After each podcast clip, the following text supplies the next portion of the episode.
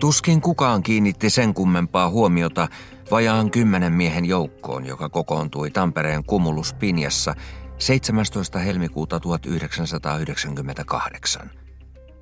Paikalla oli Pirkanmaan aluetta hallitsevien kolmen asfalttiyhtiön, eli Lemminkäisen, Valtatien ja Interbetonin henkilöitä. Paikallisten pomojen lisäksi Tampereelle oli saapunut yhtiöiden pääkonttorin väkeä. Kokouksessa miehet kävivät läpi Pirkanmaan alueen kuntien seuraavan kesän asfaltointiurakat. Sen pohjalta sovittiin, mikä yhtiö saa urakat tehdäkseen. Markkinaosuudet jaettiin Interbetonin, Valtatien ja Lemminkäisen kesken. Asfalttikartelli oli syntynyt, ja yksi tärkeä keskustelun aihe oli se, kuinka paljon hintoja voidaan nostaa kerralla.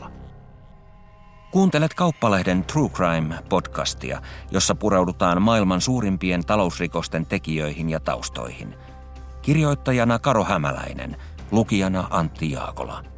Kuuntele tarinoita tosielämän ahneudesta Kauppalehden podcast-osiossa.